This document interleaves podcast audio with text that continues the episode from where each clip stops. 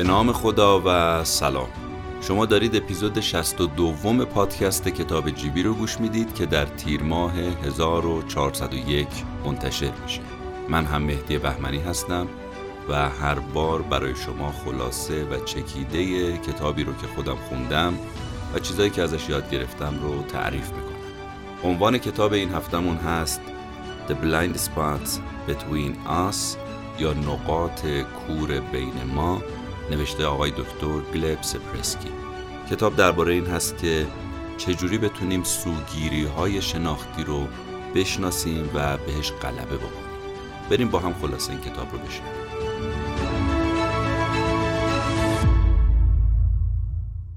این جمله ها رو شما زیاد شنیدید که مثلا به ندای قلبت به ندای درونت گوش بده.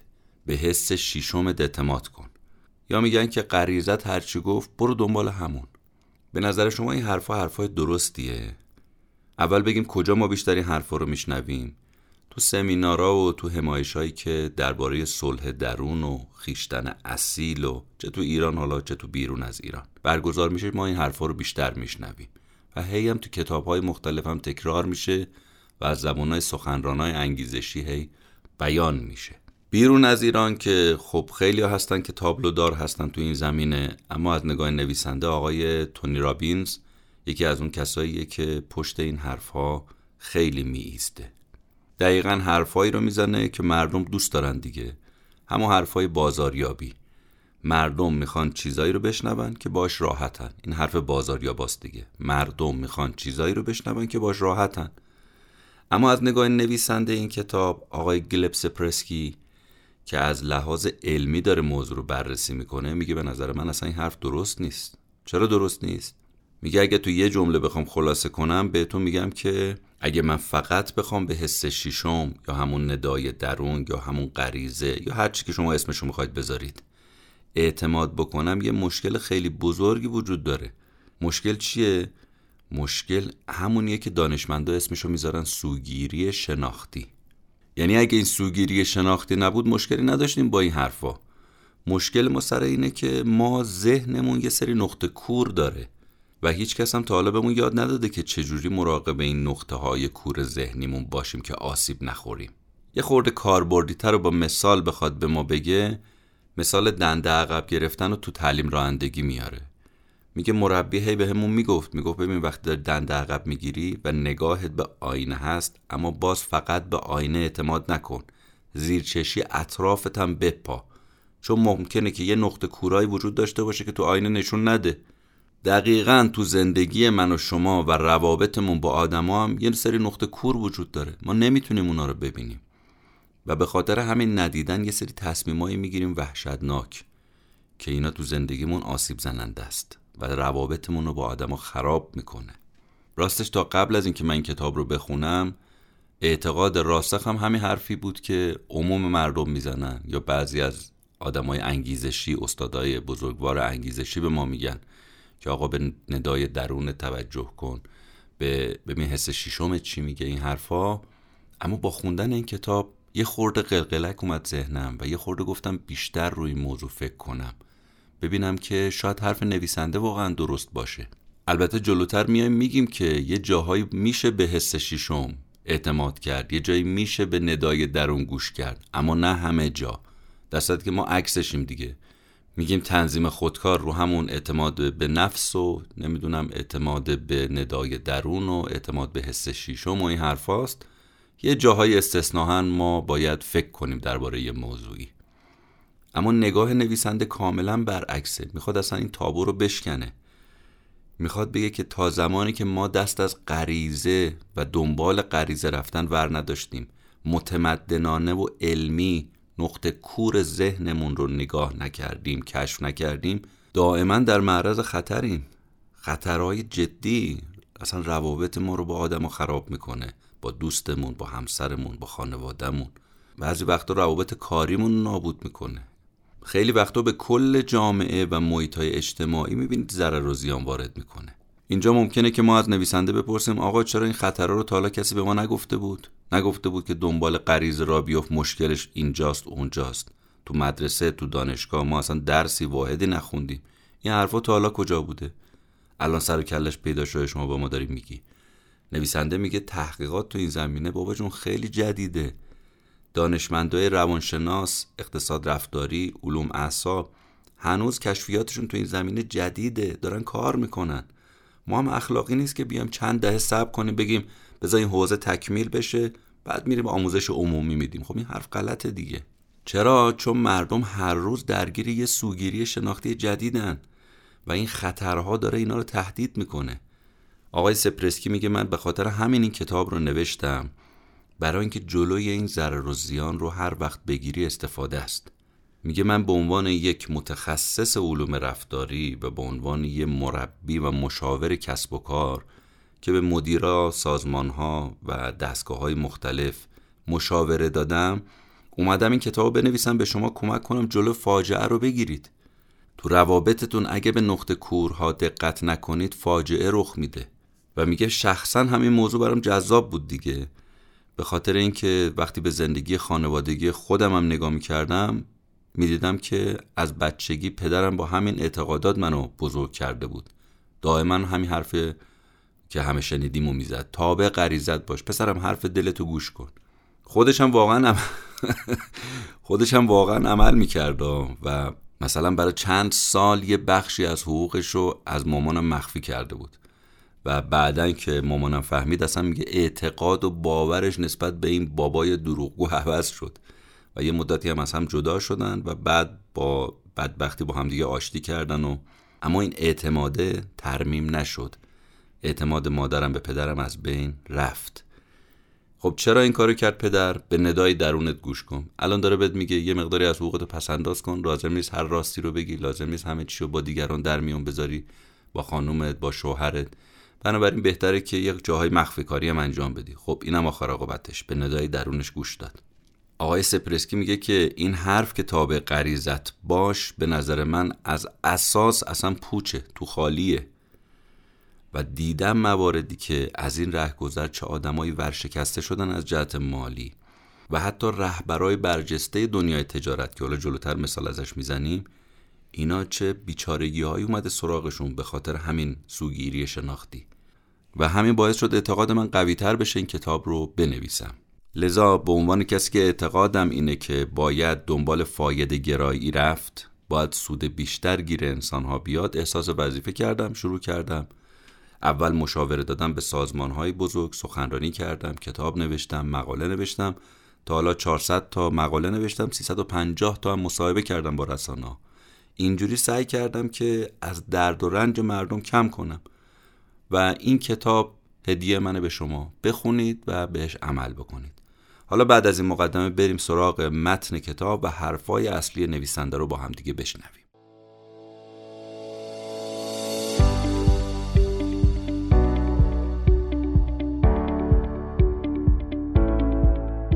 حامی این قسمت سیزپیه. سیزپی خدمات پرداخت اینترنتی به کسب و کار شما ارائه می‌کنه. این روزا شما یه کسب و کار ساده و یه پیج ساده هم داشته باشید. یه درگاه پرداخت نیاز دارید که به مشتریاتون معرفی کنید مثل آب خوردن پرداختاشون رو انجام بدن. سیزپی میاد خیلی راحت بهتون یه درگاه پرداخت میده و از خصوصیات و ویژگیهاش هم اینه که هم امنه و همین که پایین ترین کارمزد رو بین همه درگاه های پرداخت داره درگاه پرداختش هم برای وبسایت های شما اپلیکیشن های شما پیج های اینستاگرام شما که خوراک این روزا هم هست قابل دریافت و فعال سازیه فقط کافیه وارد سایتشون بشید ثبت نام کنید و درگاه پرداختتون رو فعال کنید. کنار درگاه پرداخت هم کلی امکانات دیگه رایگان دارن که در اختیارتون هست و می‌تونید اونها رو هم تو سایتشون مشاهده کنید. راستی اگر کد تخفیف کتاب جیبی رو هم وارد کنید ده درصد از هزینه کارمزد خرید مشتریاتون کم می‌کنه. حامی مالی این قسمت از پادکست کتاب جیبی سیسپی.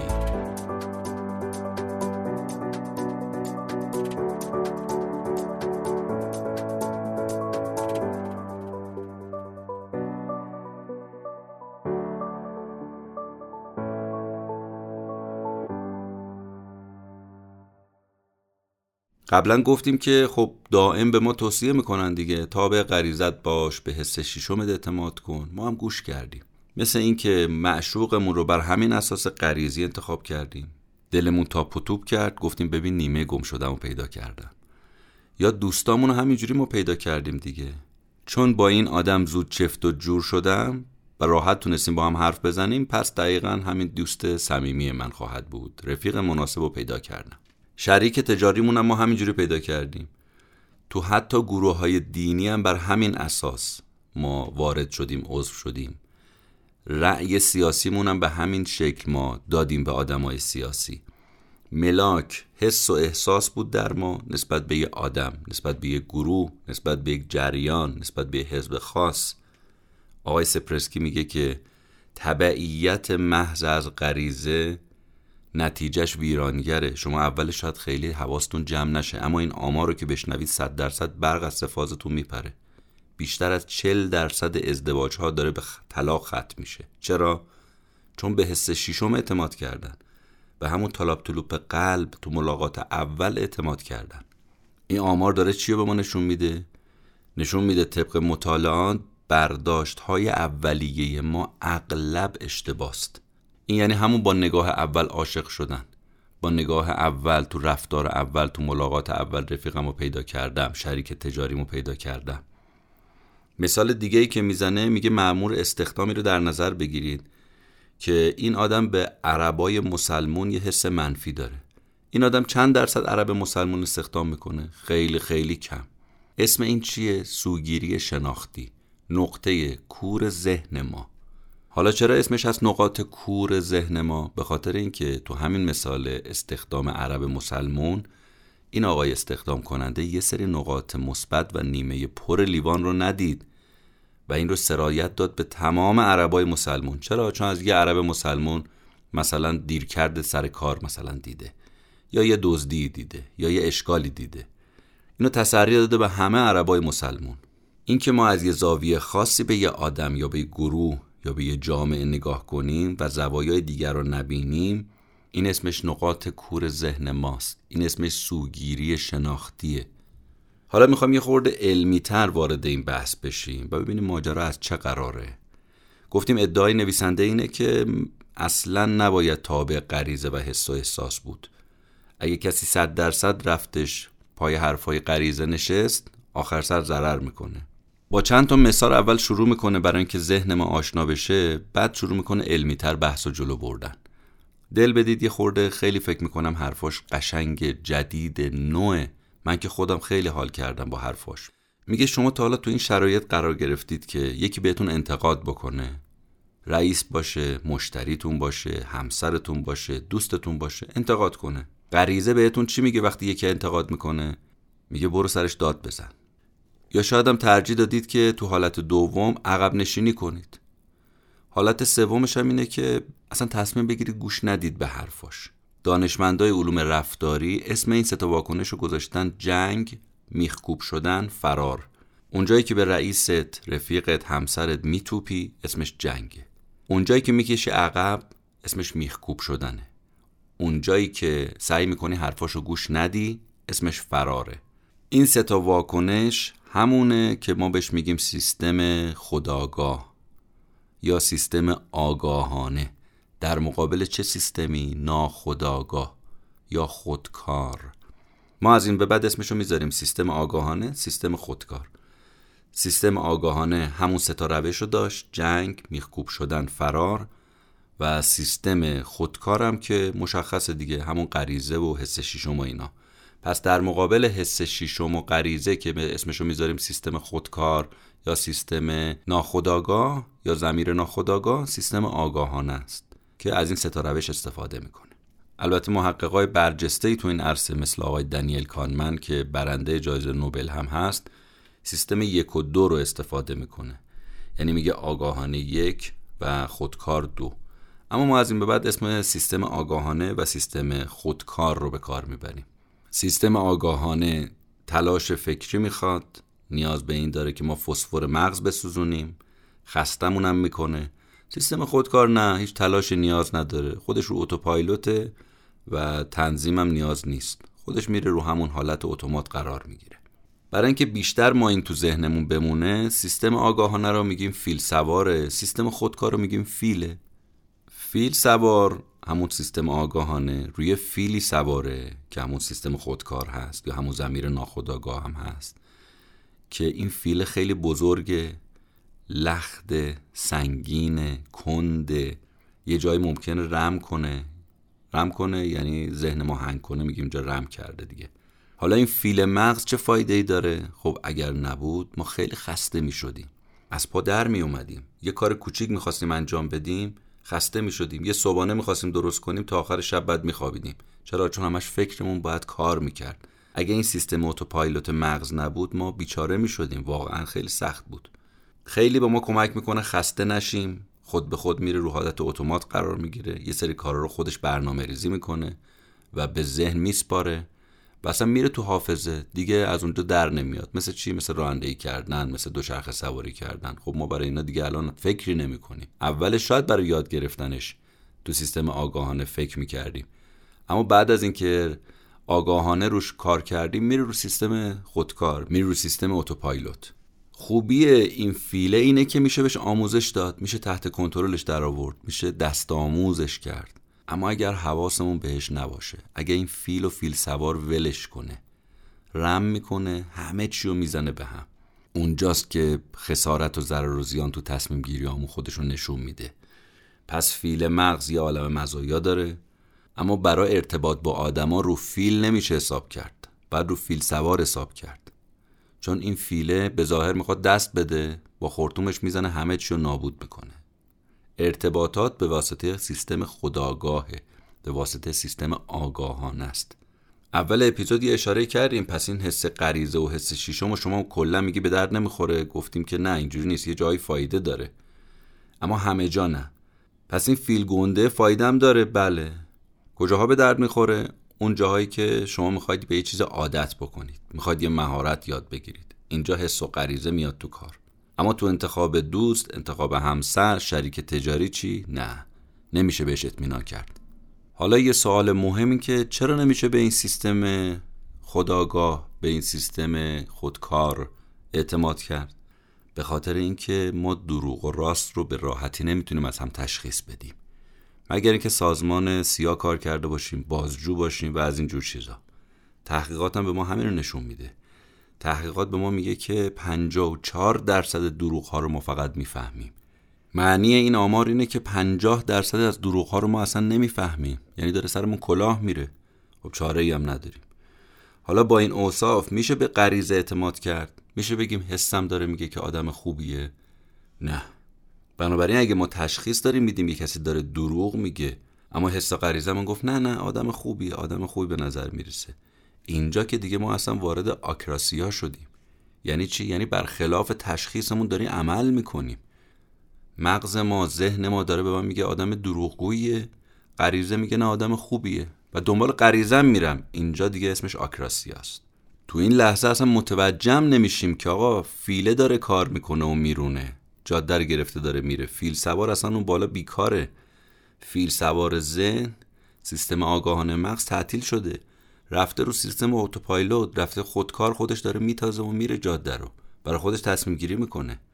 حالا چرا ماها اینجوری هستیم؟ به خاطر اینکه دوست داریم فکر کنیم مغز یه کل منسجمه. اصلا حواسمون هم نیست که داریم اینجوری فکر می‌کنیم و این خیلی پیچیده می‌کنه بحث رو.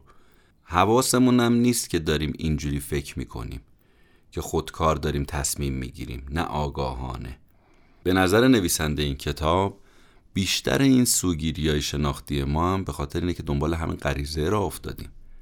و این باعث شده خطاهای ما بیشتر و بیشتر بشه و اگر رو سیستم آگاهانه بودیم تصمیماتمون خیلی خطاش کمتر بود.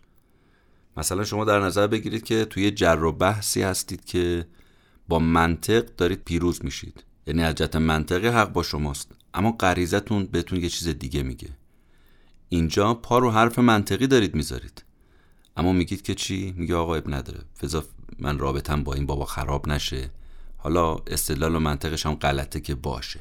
اینجا همون آکراسیاست اینجا یعنی که شما برخلاف اینکه ذهنت داره دستور صادر می‌کنه فیل سوار داره دستور میده فیله داره سمت خودش میره. اصلا با فیل سواره دیگه کاری نداره.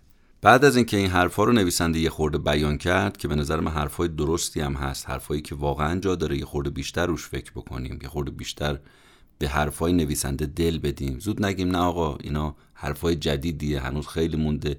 تکمیل بشه یه خورده روش فکر کنیم. گفتم یه خورده ذهن و قلقلک میده. اشکال نداره یه خورده قلقلک بدیم ذهنمونو.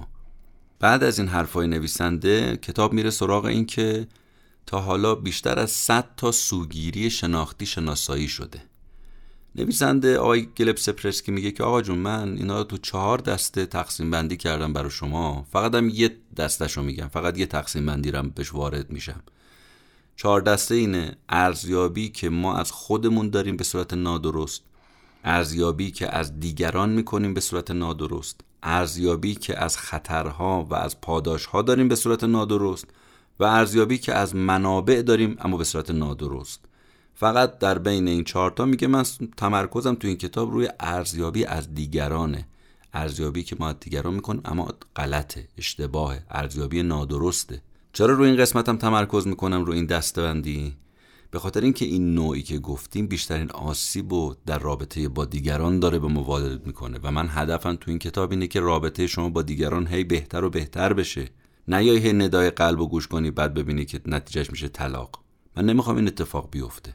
من می‌خوام به شما یاد بدم که سوگیری زدایی بکنی از حالت خودکار به رو حالت آگاهانه و اگر این اتفاق بیفته دیگه کار تمومه. یکی از ساده ترین راهاش هم برای اینکه کانال ذهنت از خودکار بگردونی به آگاهانه اینی که هر تصمیمی هم می‌خواید بگیری کمی صبر کنی. یه خورده به تاخیر بندازیش. یه واکنشی می‌خوای داشته باشی نسبت به یه کسی یه خورده صبر کنی. یادتون میاد که مادرامون به ما می‌گفتن که وقتی عصبانی شدی تا ده بشمار. واقعا روش همینه دیگه. موثرم هست. برای تغییر وضعیت بعضی وقتا باید صبر کرد. پس آقا ما داریم چی میگیم اینجا؟ داریم ساده ترین روش ها رو میگیم که کانال ذهن رو بگردونیم دیگه. از خودکار بره رو آگاهانه. یکیش صبر کردنه. یکی دیگر روش ها اینه که احتمالات مختلف ما در نظر بگیریم. یعنی یه جا برای احتمالات هم بذار. نگو نه این است و جزی نیست. حس من داره میگه اینه. مثلا همسرتون به شما یه حرفی می‌زنه. شما رو ناراحت می‌کنه. سیستم خودکار میگه چی؟ میگه خود دفاع کن. یه چیزی بهش بگو دلت خنک شه. اما سیستم غیر خودکار یا آگاهانه به ما چی میگه؟ میگه ببین کمی صبر کن. بیا احتمالات رو بررسی کن. آیا واقعا به خاطر اینکه من یه کاری کردم همسرم ناراحته؟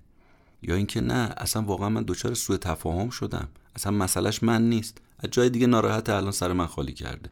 بنابراین دادن احتمالات مختلف می‌تونه خیلی به ما کمک بکنه که دچار سوگیری شناختی نشیم. یه استراتژی دیگه که به ما پیشنهاد می‌کنه کتاب پیشگویی آینده است. فرض کنید که سال جدید می‌خواید برید به دیدن پدر مادرتون با همسر و فرزندان. اما ترجیح میدین این کار رو نکنید. یه دلیلی دارید براش. بیایید این احتمالی که دادید رو که اگر نرید چه اتفاقی میفته رو بنویسید. مثلا میگید که اگر من نرم از دستم عصبانی میشن. بعد من بعد بیام توجیه بکنم که آقا خیلی خسته بودم فشار و استرس کار زیاد بود و اینا هم در نهایت از من قبول نمی‌کنم بیا اینو بنویس. اسم این میشه پیشگویی آینده. بعدن که میری جلوتر می‌بینی که نه اصلا اونا درباره این که چرا نیومدید خونمون اینجوری صحبت نمی‌کنن. میگن حتما گرفتار بوده حتما نتونسته. همین که زنگ زده خودش کافیه. پس اون پیشگویی باعث شد که شما بفهمی بابا نمیشه سری به حس و غریزه و احساس و اینا اعتماد کرد.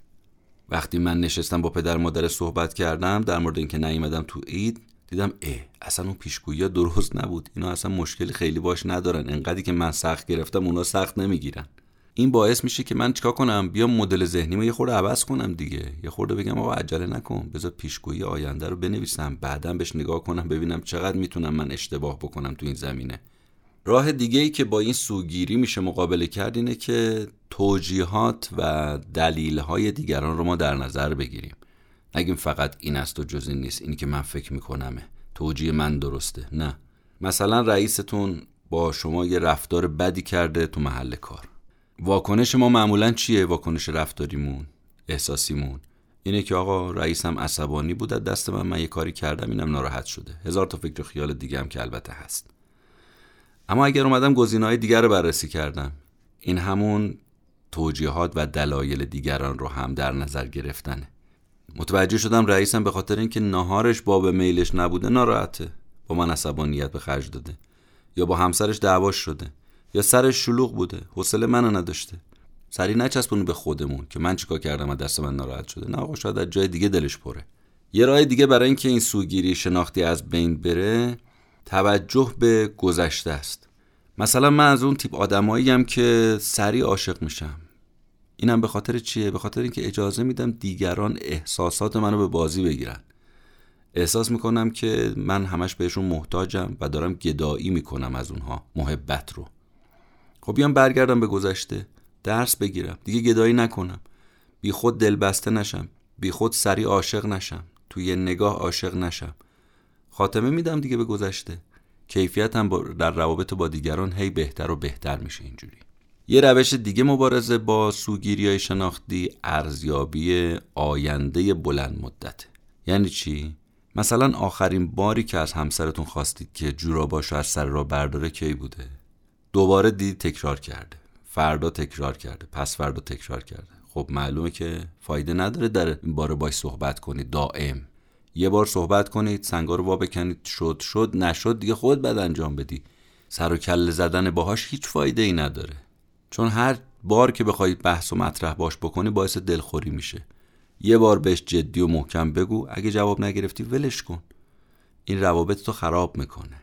اینو بهش میگن چی؟ اینو بهش میگن ارزیابی آینده بلند مدت.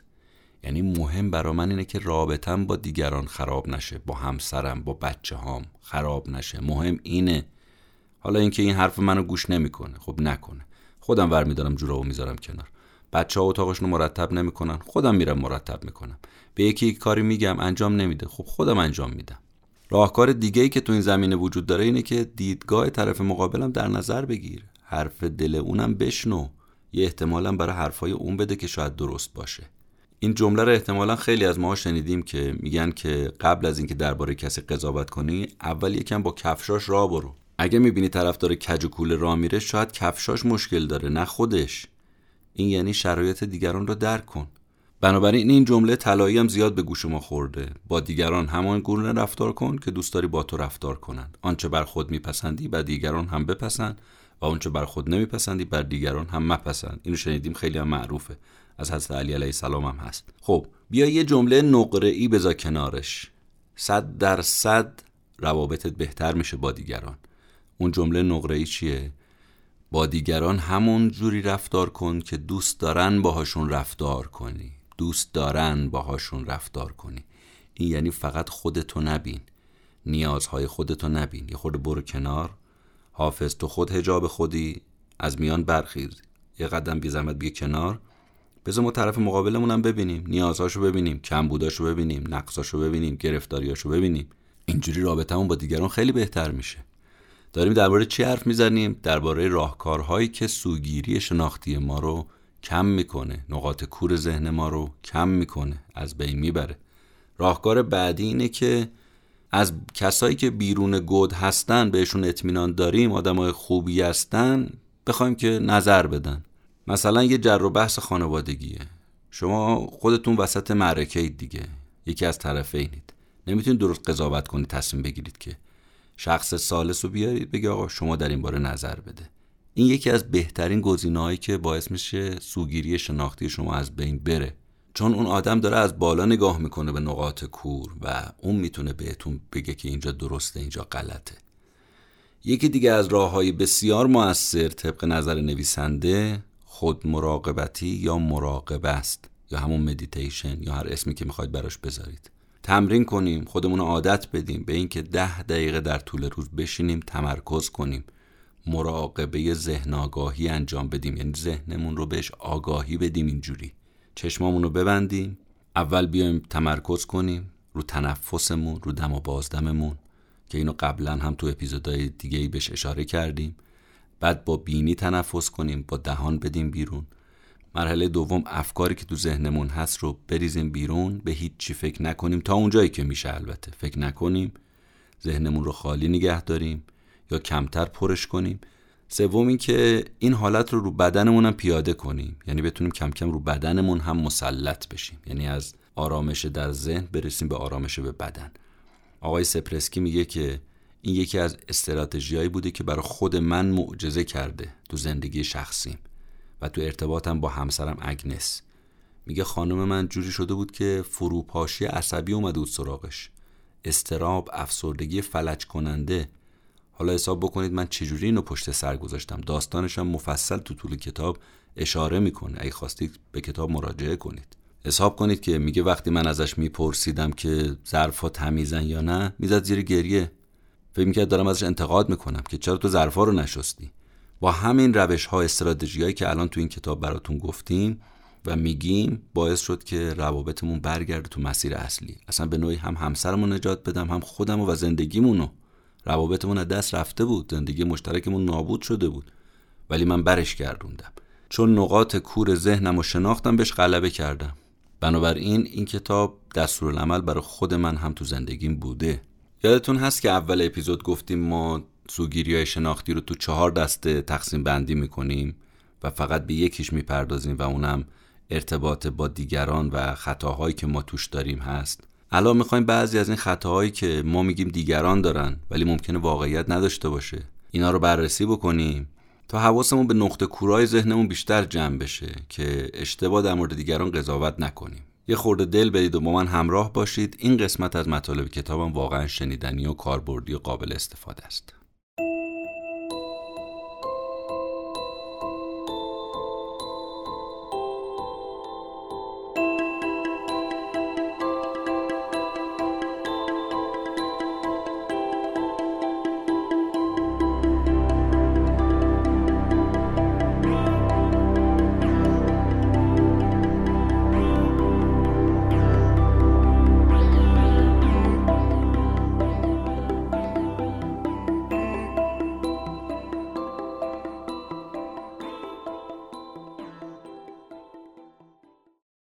تصور اینو بکنید دارید رانندگی می‌کنید میری سمت یه فروشگاه مواد غذایی. پشت فرمون نشستید و دارید به چیزی که می‌خواید از فروشگاه بخرید فکر می‌کنید.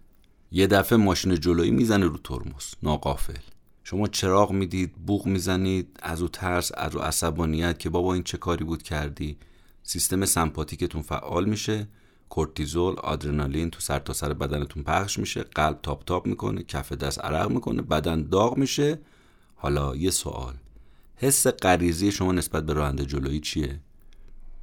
خدایی اولین فکری که می‌کنیم به ذهنمون می‌رسه اینه که چقدر این آدم بیادبه. نفرت انگیزه. حالا یه موقعیت دیگر رو تصور کنید. داری رانندگی می‌کنید تمام حواستون پی کسب و کاریه که راه انداختید. یه دفعه متوجه میشید که ا تقاطع بعدی باید بپیچید به راست. با سرعت باند و عوض می‌کنید میپیچید به راست. ولی دل قافل خبر ندارید که پشت سرتون داره یکی بوغ می‌زنه دست رو گشته رو بوغ نزدیک بسوزه بوغش. که آقا چیکار داری می‌کنی؟ اینجوری میپیچم به راست. به خودتون که میاد می‌بینی اه اه اه ماشین پشتیه نقطه کور من بوده. حواسم بهش نبود. عجله کردم خیلی بد پیچیدم و اینم دست رو گرشته رو بوغ. سوال تو این حالت شما بیادبی کردید تو رانندگیتون؟ بیشتر ماها میگیم نه. ما که عمدن نمی‌خواستیم راشو ببندیم که. فقط نتونستیم ببینیمش. تو نقطه کور ما بود. بریم سراغ یه وضعیت سوم. تصور کنید دوستتون تصادف کرده شما دارید سراسیمه میبریدش کجا؟ اورژانس. با ماشینتون هی میپیچید جلو این ماشین جلو اون ماشین. زیگزاگ رانندگی می‌کنید لایی می‌کشید که دوستتون نمیره. سوال شما یه راننده بیادبید که دارید اینجوری رانندگی می‌کنید؟ اکثر ما میگیم که نه. این چه حرفیه؟ دقیقا کار درست ما انجام دادیم. اگه اینجوری رانندگی نمی‌کردیم رفیقمون می‌برد. کار انسانی رو کردیم. بیایم این سه تا وضعیت رو یه خورده صادقانه بررسی کنیم. ببینیم چرا ذهن اینجوریه که وقتی راننده جلویی راه ما رو سد می‌کنه ما میگیم بیادبه.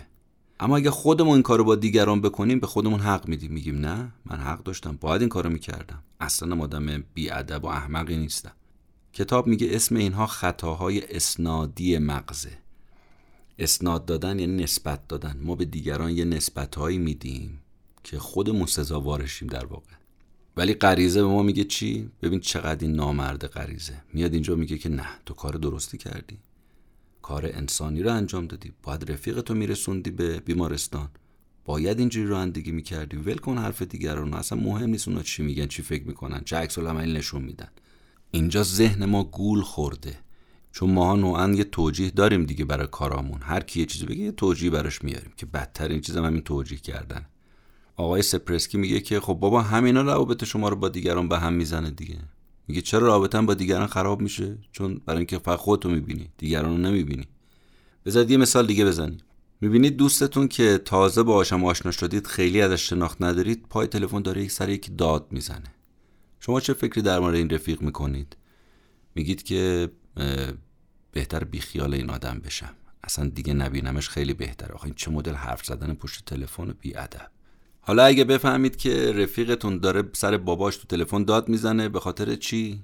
سمعکش رو گم کرده داره کمکش می‌کنه پیداش کنه که آقا دیروز اینجا گذاشتی برو ببین اونجا هست یا نه. حالا دیگه اونجوری قضاوت نمی‌کنیم. اسم اینا سوگیری شناختیه. اسم اینا خطاهای اسنادی مغزه. یعنی چیزهایی که ما به دیگران نسبت میدیم در صورتی که درست نیست و داریم طبق غریزه رفتار می‌کنیم. آقای سپرسکی میگه برای همین من صد درصد مخالف تبعیت از غریزه و حس و احساس هستم. من میگم فکر من میگم مغزتو به کار بنداز عقلتو به کار بنداز. خیلی مثال های قشنگ و متعددی رو تو این کتاب می‌زنه نویسنده. یکی دیگهش اینه میگه شما می‌بینید یکی از همسایهاتون سطل زبالش گذاشته همینجوری مونده. لب جدول ور نداشته. خب بابا برو بنداز تو سطل زباله دیگه. نسبت به این آدم چه حسی پیدا می‌کنید؟ ببینید همه صحبت از اون حسه حس شیشم به تعبیر ما که تازه خیلی همون بهش افتخارم می‌کنیم. حس شیشم داره به من اینو میگه اونو میگه. حس شیشم به من میگه که این آدم تنبله. به ظاهر و زیبایی محله اهمیت نمیده. اصلا اصول آپارتمان نشینی شهر نشینی اینا رو بلد نیست. حالا اگه بفهمید این همسایتون چون زنش مریضه درگیر کارای اونه بعضی وقتا اصلا وقت نمی‌کنه که آشغالو بندازه تو سطل زباله. همینجور یادش میره پشت در میمونه. جلوی در خونه میمونه. یادش میره بندازه تو سطل زباله. اون وقت چه قضاوتی درباره این آدم می‌کنید؟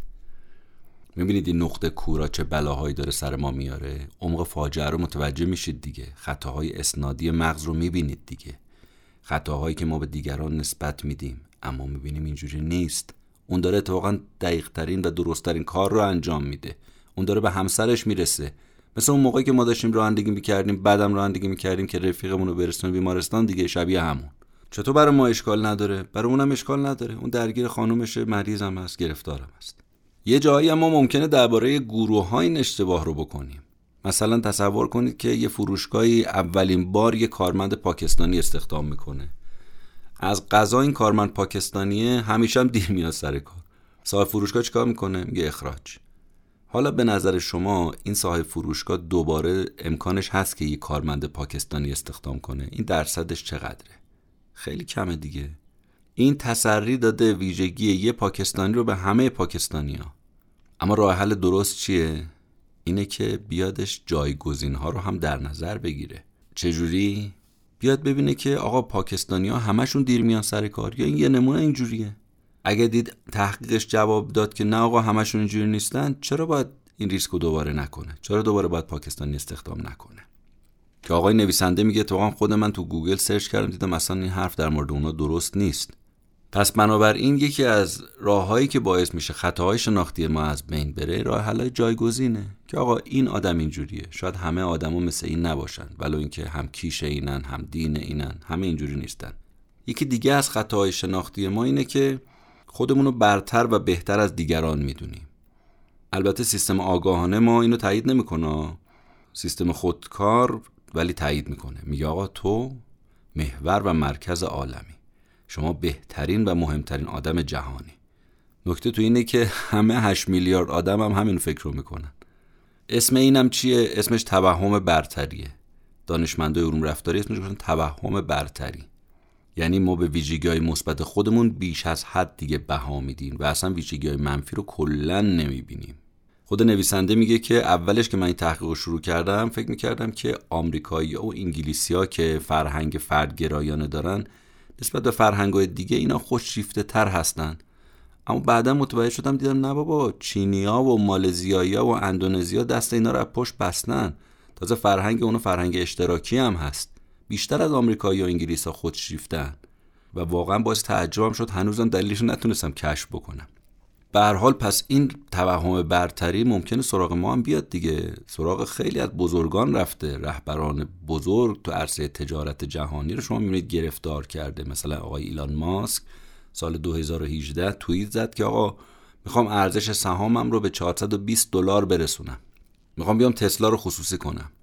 بیاید سرمایه گذاری هم در انتظار شما. سود مطمئن ببرید. توییتی که زد سرمایه گذارا رو دلشون خالی کرد. کمیسیون بورس و اوراق بهادار آمریکا هم اومد چیکار کرد؟ یه تحقیق کرد تو این زمینه. بعدش هم معلوم شد که این آقا دروغ میگه. حرفش پشتوانه مالی نداره. ایلان ماسک مجبور شد 20 میلیون دلار جریمه بده. از سمتش هم به عنوان رئیس هیئت مدیر تسلا کنارگیری کنه. یه مثال دیگه شرکت اتومبیلرانی فولکس واگنه. غول اتومبیل سازی آلمانی اومد سال 2015 ادعا کرد که اتومبیل های VW یا همون فولکس واگنش و آئودی هاش از یه نرم افزار تقلبی استفاده کرده که آلایندگی خودرو رو کم بکنه. رسواییش هم معروف شد به دیزل گیت و مدیر عامل شرکت حتی به خاطر این موضوع استعفا داد. سهام شرکتش تو عرض چند روز 40 درصد سقوط کرد. 20 میلیارد دلار هزینه رو دست شرکت گذاشت. اینا یعنی توهم برتری. اول من میام میگم آقا خودروهای من میزان آلندگیش خیلی پایینه یا نداره؟ بعدا معلوم میشه که نه اینطور نبوده. خب چرا باید همچون ادعایی بکنم؟ این دوتا مثال مشت نمونه خروار دیگه از تصمیمای رهبران تجارت جهانی که دچار این توهم برتری میشن. یکی دیگه از سوگیری های شناختی سوگیری مقایسه اجتماعی یا همون چشم رو هم چشمیه.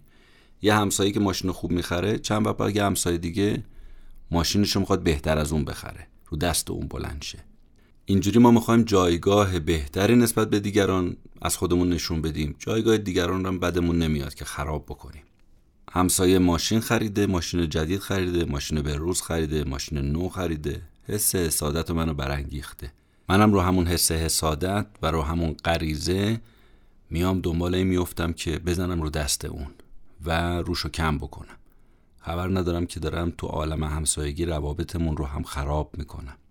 خیلی مواقع برای ما ضررهای مادی هم داره.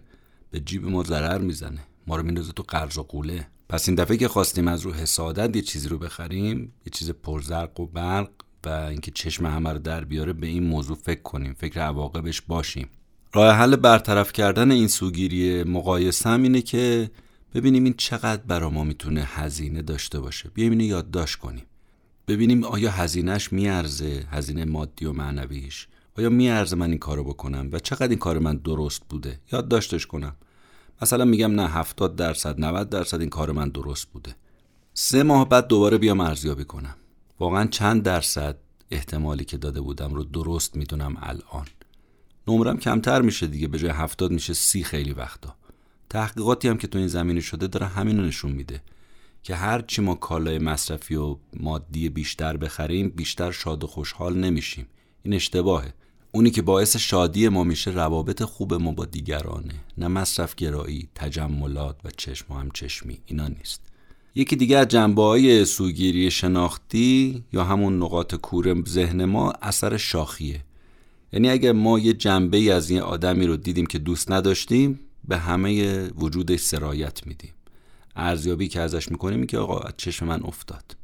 مثالی که کتاب می‌زنه میگه شهرونده آمریکایی با کسایی که لحجه خارجی دارن به دید حقارت نگاه می‌کنن. اصلا انگار یه جورایی بهشون اعتماد ندارن. چرا؟ چون لحجه خارجی یعنی شما اهل این اطراف نیستید. شما از ما نیستید. یا مثال دیگه شما تو مصاحبه های شغلی می‌بینید دید مثبتی نسبت به آدم های چاق ندارن. در که هیچ توجیه منطقی هم براش نیست اما اینجوریه دیگه. خب اینا نقطه کور ذهن ماست. برای اینکه با این نقطه کورهای ذهنی ما مقابله کنیم باید از ابزار پیشگویی آینده استفاده کنیم. مثلا بگیم آقا این آدم چاق ما پیشگویی می‌کنیم که عملکرد ضعیف باشه. یا این آدمی که لحجه غیر آمریکایی داره ممکن آدم مورد اعتماد و قابل اعتمادی نباشه. حالا بیایم بعدا این رو دوباره بررسی کنیم. خیلی مواقع می‌بینیم حرفامون غلط در اومد پیش اشتباه در اومد. اتفاقا آدمای چاقی هستن که خیلی کارشون خوب انجام میدن. آدمای غیر آمریکایی هستن که خیلی قابل اعتماد هستن. عکس اثر شاخی هم هست اثر حاله ای یعنی یه خصوصیت مثبت که می‌بینیم حاله میشه اطرافش به تمام وجودش سراحت میشه سرایت میدیم چشم گوشمون نسبت به ویژگی های بد این آدم بسته میشه. ازش بوت می‌سازیم. مثلا فکر می‌کنیم کسایی که از جهت فیزیکی و چهره خوبن اینا باهوش دارن در صورتی که این اصلا کلیت نداره ثابت هم نشده. ولی تو محل کار شما می‌بینید کارفرما با آدمایی که جذابن از جهت فیزیکی بهتر برخورد می‌کنن بهشون رتبه میدن جایگاه میدن. یا با آدمای قد بلند با احترام و توجه بیشتر برخورد می‌کنن و احساس می‌کنن اینا هماهنگترن عملکردشون بهتره. در صورتی که ممکن اصلا اینجوری نباشه. ما می‌خوایم رأی بدیم به سیاستمداری رأی بدیم که جذابیت فیزیکیش بیشتر باشه. اینا همه خطای شناختی دیگه. اینا نقطه کور ذهن ماست. این همون اثر حاله دیگه که تمام ذهن ما رو نقطه مثبت یه نفر بگیره. راه حل چیه؟ به یه نفر از بیرون گود نگاه کنیم. به یه نفر بگیم آقا شما بیرون گود وایستادی نظر در مورد این آدم ویژگی مثبت منفیش چیه؟ نمره بده. اگه دیدی نمره که من میدم با نمره که اون که بیرون گود وایستاده میده یکیه که خب هیچ حرف ما درست بوده حس ما درست بوده. اما اگه نمره اشتباه بود که خیلی وقتا اشتباهه باید از این نظرمون برگردیم باید یه تجدید نظری بکنیم. تا اینجا ما یه تعدادی از خطاهای شناختی یا نقطه کورای ذهن رو گفتیم. بعضی از راهکاراش هم بیان کردیم. البته خیلی خیلی مختصر حرفهای کتاب خیلی بیشتر از این هاست. ولی من اون مقداری که به نظر خودم جالب اومد و جذاب اومد و برای خودم قابل استفاده بود و اینجا برای شما بیان کردم. می‌خوام کم کم اپیزود رو ببندیم با حرف پایانی نویسنده تو آخر این کتاب. آقای سپرسکی میگه که اگر فقط بخواید یه نکته از این کتاب یاد بگیرید این جمله رو حفظ کنید.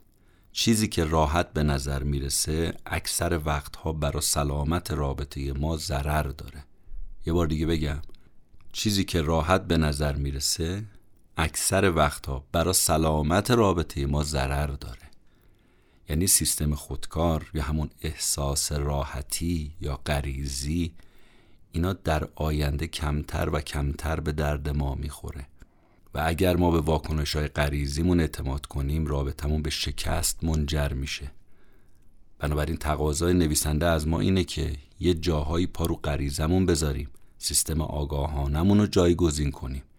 خطاهای کمتری مرتکب میشیم روابطمون بهتر میشه و همیشه تر و تازه باقی میمونیم و همینجوری هم هی شکوفه می‌زنیم.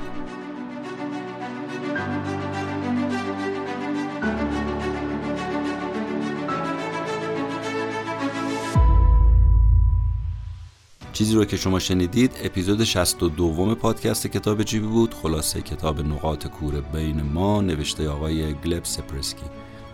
معمولا این آخر اپیزود رو خیلی هاتون نمیشنوید اما شماهایی که دالا دارید میشنوید معلومه هم حامی مایید هم دارید ما رو همراهی می‌کنید.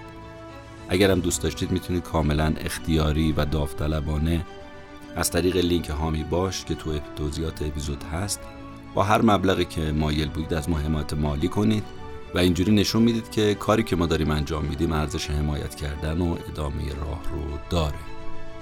این اپیزود رو من با کمک رضا بهمنی پسر عزیزم همچنین با مشاوره های خیلی خوب برادر بزرگوارم آقای وحید بهمنی انجام دادم. طراحی پوستر کار آقای کوروش انبری بود که خود من خیلی دوست داشتم خیلی کیف کردم باهاش. از همه شماهایی که ما رو میشنوید ما رو به دیگران معرفی می‌کنید نقطه نظراتتون با ما در میون می‌ذارید بی نهایت ممنونم. روز و روزگار بر همتون خوش. خدا نگهدار.